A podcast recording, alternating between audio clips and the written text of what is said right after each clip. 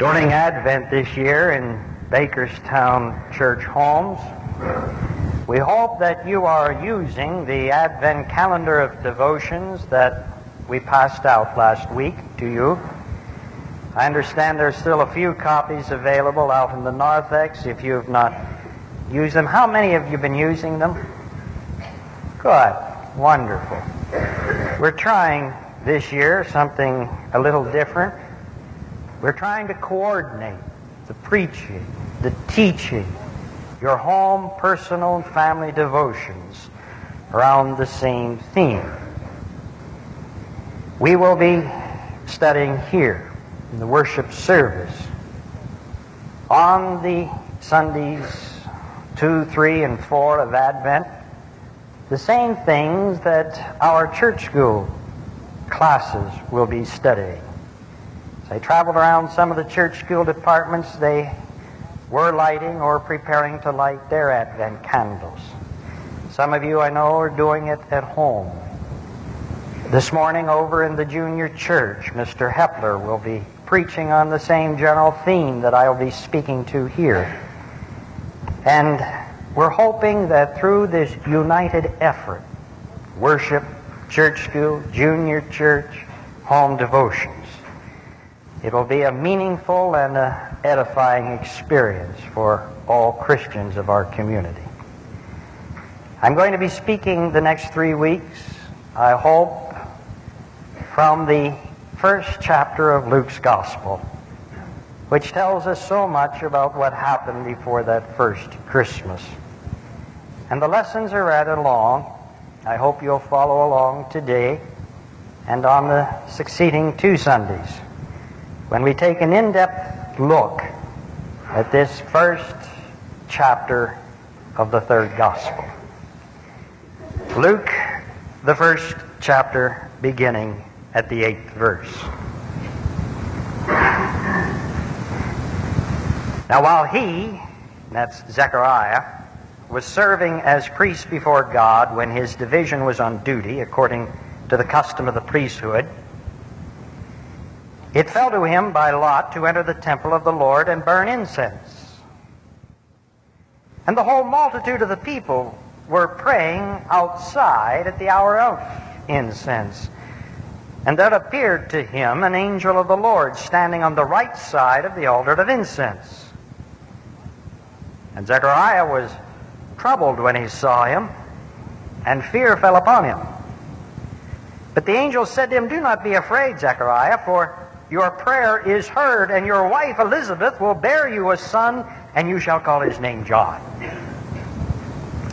And you will have joy and gladness. And many will rejoice at his birth, for he will be great before the Lord, and he shall drink no wine nor strong drink, and he will be filled with the Holy Spirit even from his mother's womb. And he will turn many of the sons of Israel to the Lord their God.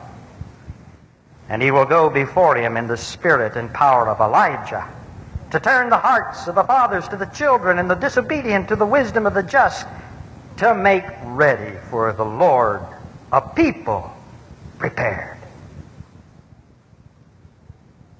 And Zechariah said to the angel, How shall I know this? For I am an old man, and my wife is advanced in years. And the angel answered him, I am Gabriel, who stand in the presence of God. And I was sent to speak to you and to bring you this good news. And behold, you will be silent and unable to speak until that day that these things come to pass, because you did not believe my words, which will be fulfilled in their time. And the people were waiting for Zechariah, and they wondered at his delay in the temple. And when he came out, he could not speak to them. And they perceived that he had seen a vision in the temple.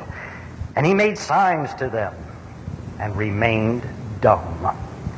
And when his time of service was ended, he went to his home. And after these days, his wife Elizabeth conceived. And for five months she hid herself, saying, Thus the Lord has done to me in the days when he looked on me to take away my reproach among men. In the sixth month, the angel Gabriel was sent from God to a city of Galilee named Nazareth to a virgin betrothed to a man whose name was Joseph of the house of David. And the virgin's name was Mary.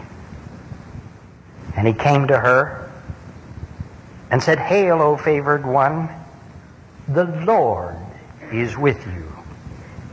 But she was greatly troubled at the saying and considered in her mind what sort of greeting this might be. And the angel said to her, Do not be afraid, Mary, for you have found favor with God.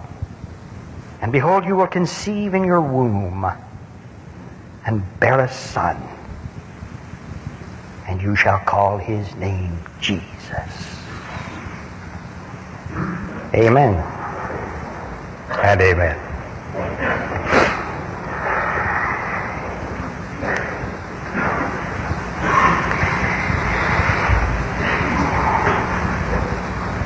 President Anwar Sadat of Egypt said it very well. Oh, not two weeks ago when he was in Jerusalem. No, he showed it by his actions then, by coming to the holy city in the first place, and secondly, after coming, immediately going to that ancient Muslim mosque to pray. Rather, he said it back in 1972 when he expelled from his homeland of Egypt some Soviet Soviet people who were trying to advise him what he thought incorrectly. And he is reported to have said at that time, I do not go down on my knees to anybody but the Lord. Amen. I do not go down on my knees to anybody but the Lord. That's not just good diplomacy, that's good religion. And though we are of the Christian faith, we too believe you should bow your knee to no one but the Lord. How does Paul put it?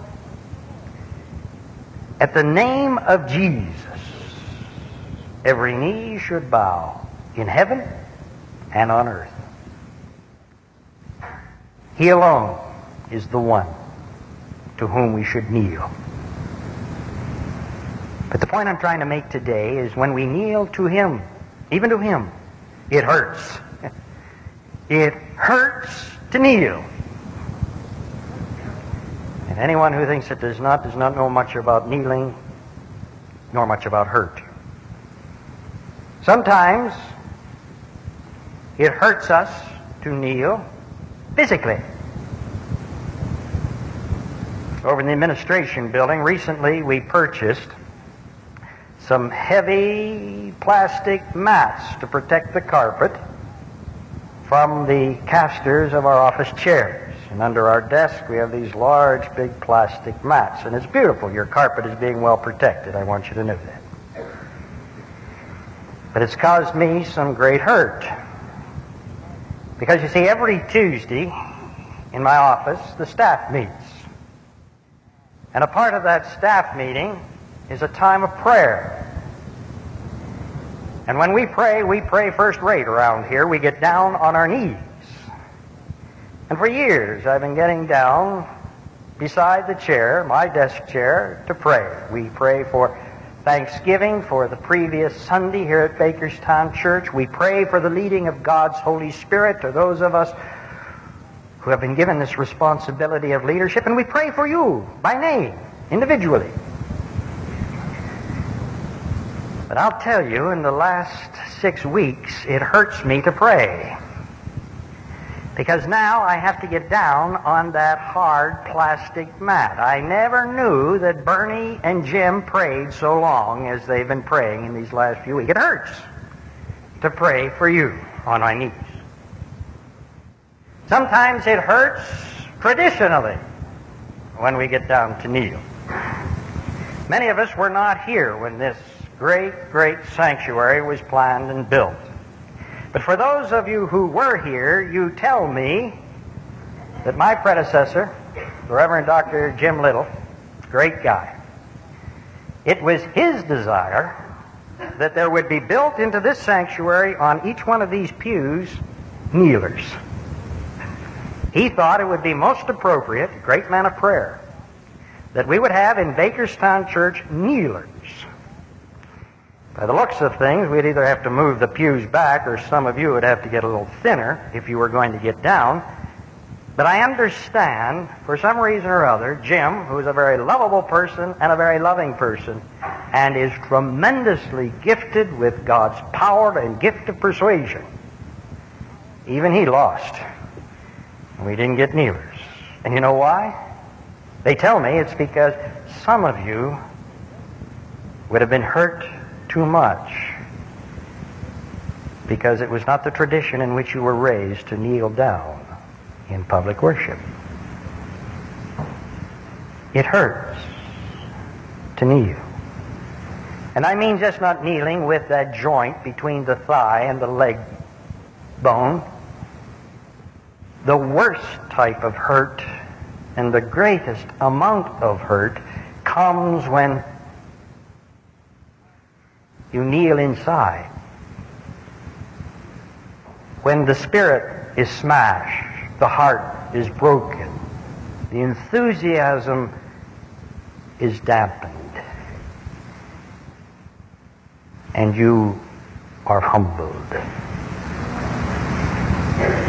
That's a tremendous hurt that requires that type of inward kneeling. My thesis today is very simple.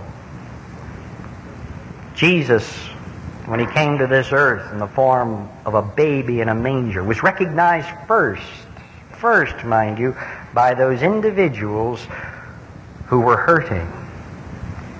They were the ones who came and knelt first and saw in the little babe of Bethlehem Christ, the Savior of the world. And it is my contention that it will be the people who are hurting this year who will come into the spirit of Christmas in the proper attitude and who will be kneeling. How does the psalmist put it? 51st Psalm says that a sacrifice acceptable to God is a broken spirit and a contrite heart. But broken spirits and hearts of contrition, they hurt. They hurt. And I know that there are some of you here today who are hurting. This sermon is for you. And if you're not hurting and on top of the world and thrilled, hallelujah. But remember, nobody's schedules hurt in his or her life. You don't know when it's going to come. Some of you are hurting today because you are living in a world of silence.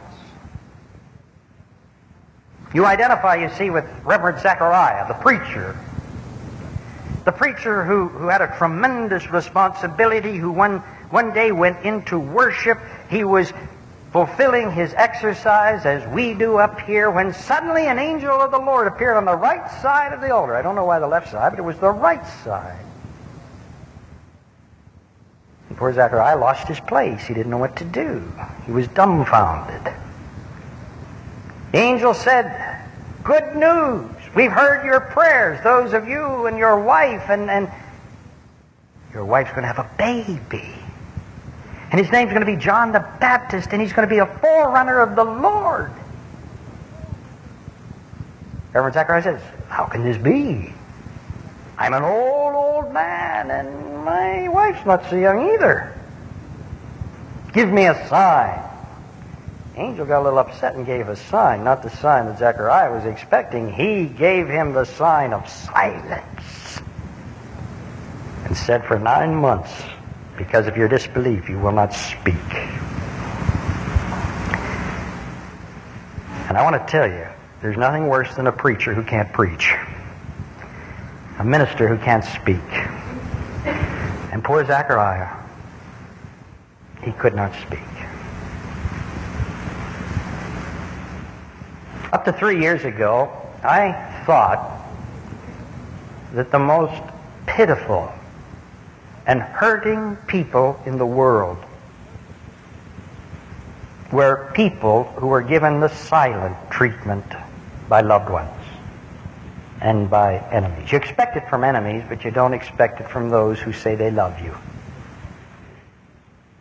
It's difficult. Have you ever had the experience where somebody, for some reason, won't speak to you? Remember reading about that West Point cadet who was given the silent treatment? I drove him up a wall. I remember once having a job in the summer. To this day, I still don't know why, but a man who was to work with me, he didn't like me, and he chose not to speak to me. It was about all my Christian faith could take.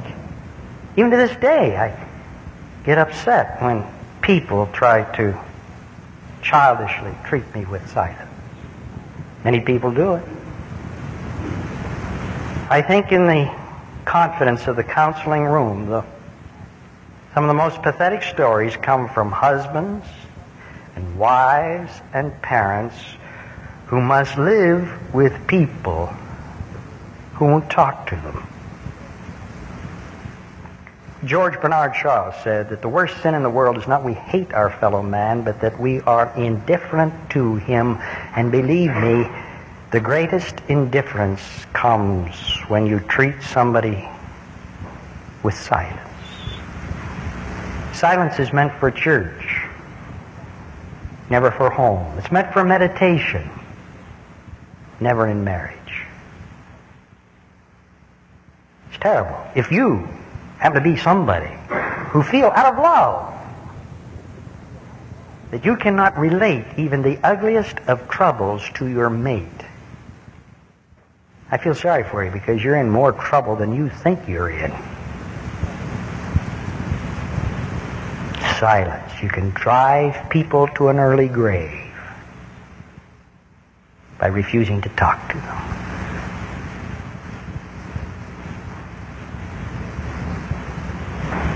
Three years ago, though, I learned the other side of the coin.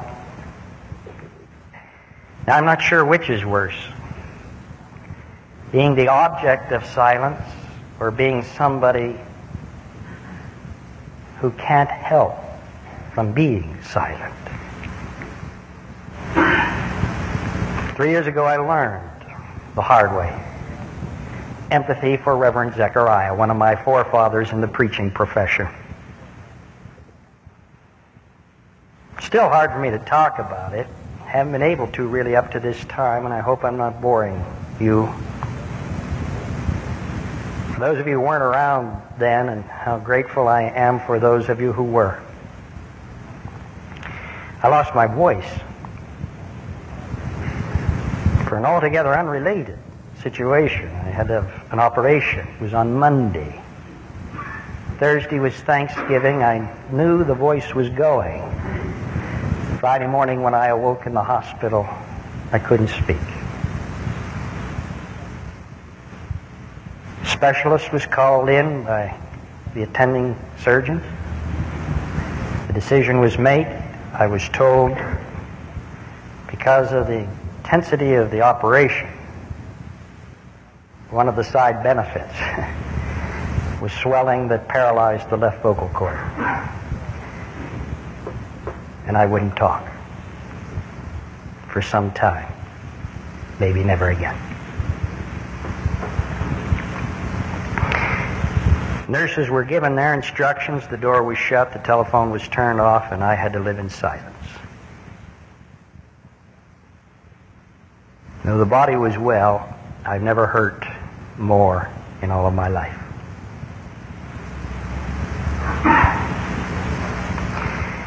When I came out of the hospital, I know you were told not even to call me because we couldn't talk.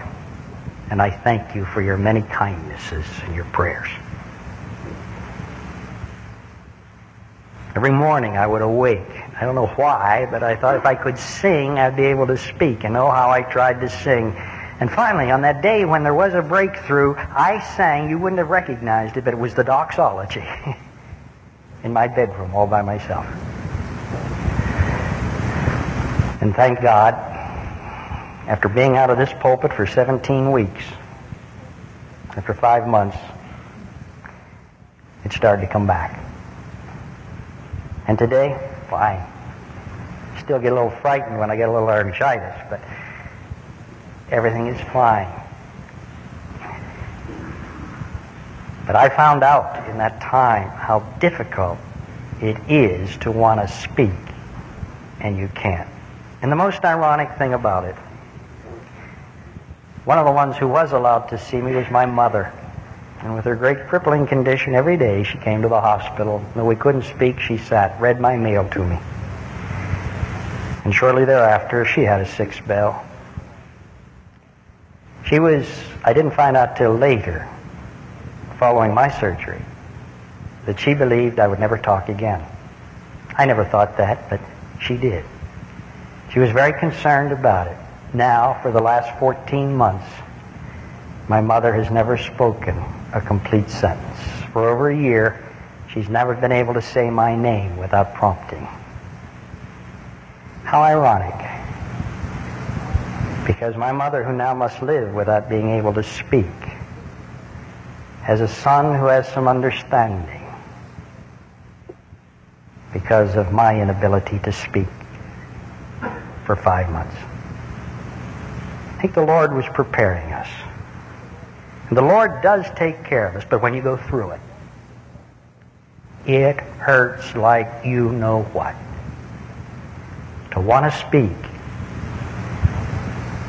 and you can't. And I'm sure there are some people here today, for different reasons, who are not only the objects of silence, but who are really trying to tell somebody something that is deep within them. And they open their mouths and it can't come out and they're in the silence of hell. That hurts. That hurts.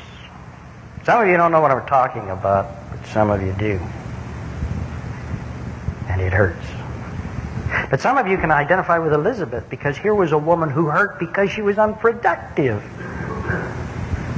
Elizabeth I don't care how large your volume of a Bible dictionary, the article about Elizabeth is always very small. And the simple reason is she was a nobody.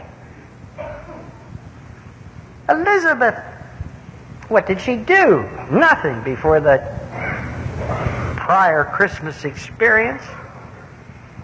There was no pending ERA. There was no women's liberation. There were no hobby classes, no tennis courts. Uh, what could she do? Very unproductive. Uh, she probably had servants. She couldn't even cook a meal or allowed to make a bed or clean a house. What was she going to do? I'm sure many times she felt like giving up on God. And though she probably wouldn't admit it, I'm sure there are many times she felt like giving up Reverend Zechariah. But where would she go? Where would she go? She had nowhere to go but to her knees out of hurt. She was unfulfilled, unwanted, felt unneeded and unnecessary. And she hurt. I really don't care what you think of the liberation movements that are going on today, but I hope you'll never be so callous to forget that basically they have been done by people who hurt. Who hurt. See, it's very difficult for those of us who have positions of honor, responsibility. We have problems, but we have productivity. It's very difficult for us to understand the position of a woman or a man who feels unneeded, unproductive, unnecessary, and unfulfilled. That feeling hurts. And some of you know what I'm talking about.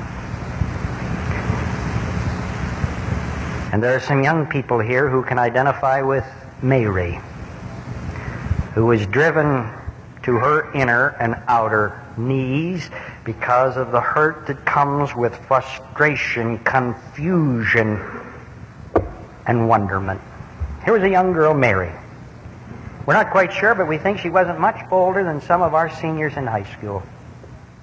She goes out, tradition has it, and goes to get a, a, bucket of water, and lo and behold, an angel visits her and says, Hey, favored one, hey, you're, you're blessed.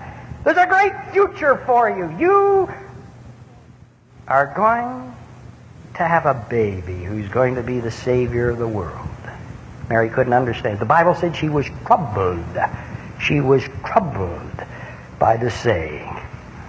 Imagine if some angel gave you that message, you young person, how would you feel? The angel disappeared. She didn't know whether she had seen a vision, had a dream, or was going out of her mind.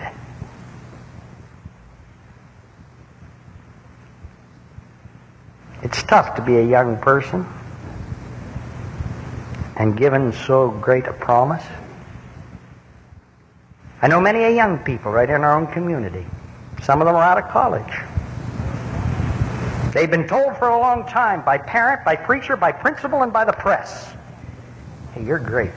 You're tremendous. You're favored. You're blessed. The future depends upon you. And though we think they ought to be very excited about it, they're not. They're not. They're troubled. I really think why some of them are filled with apathy, indecision, and maybe even a little rebellion. It's because they've heard these words of promise and they're troubled.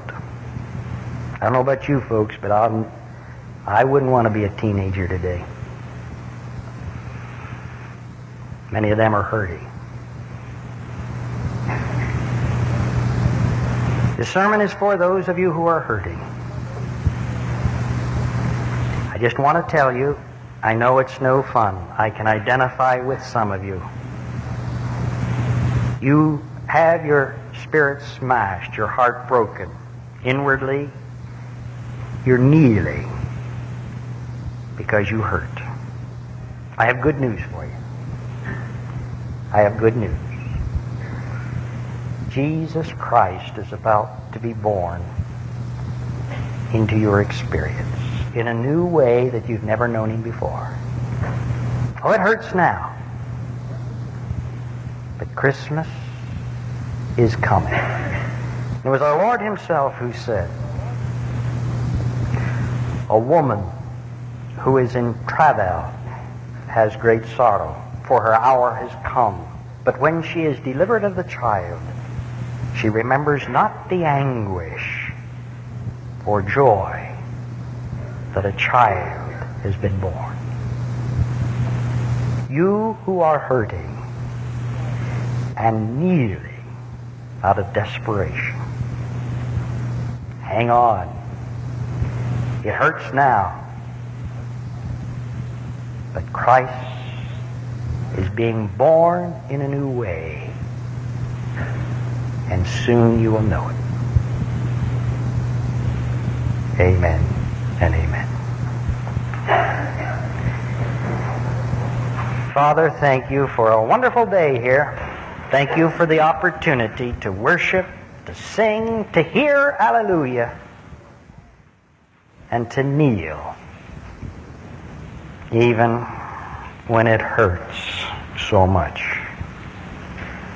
And now may the grace of our Lord Jesus Christ, the love of God, and the communion of His Holy Spirit be and abide with you all now and forevermore. Amen.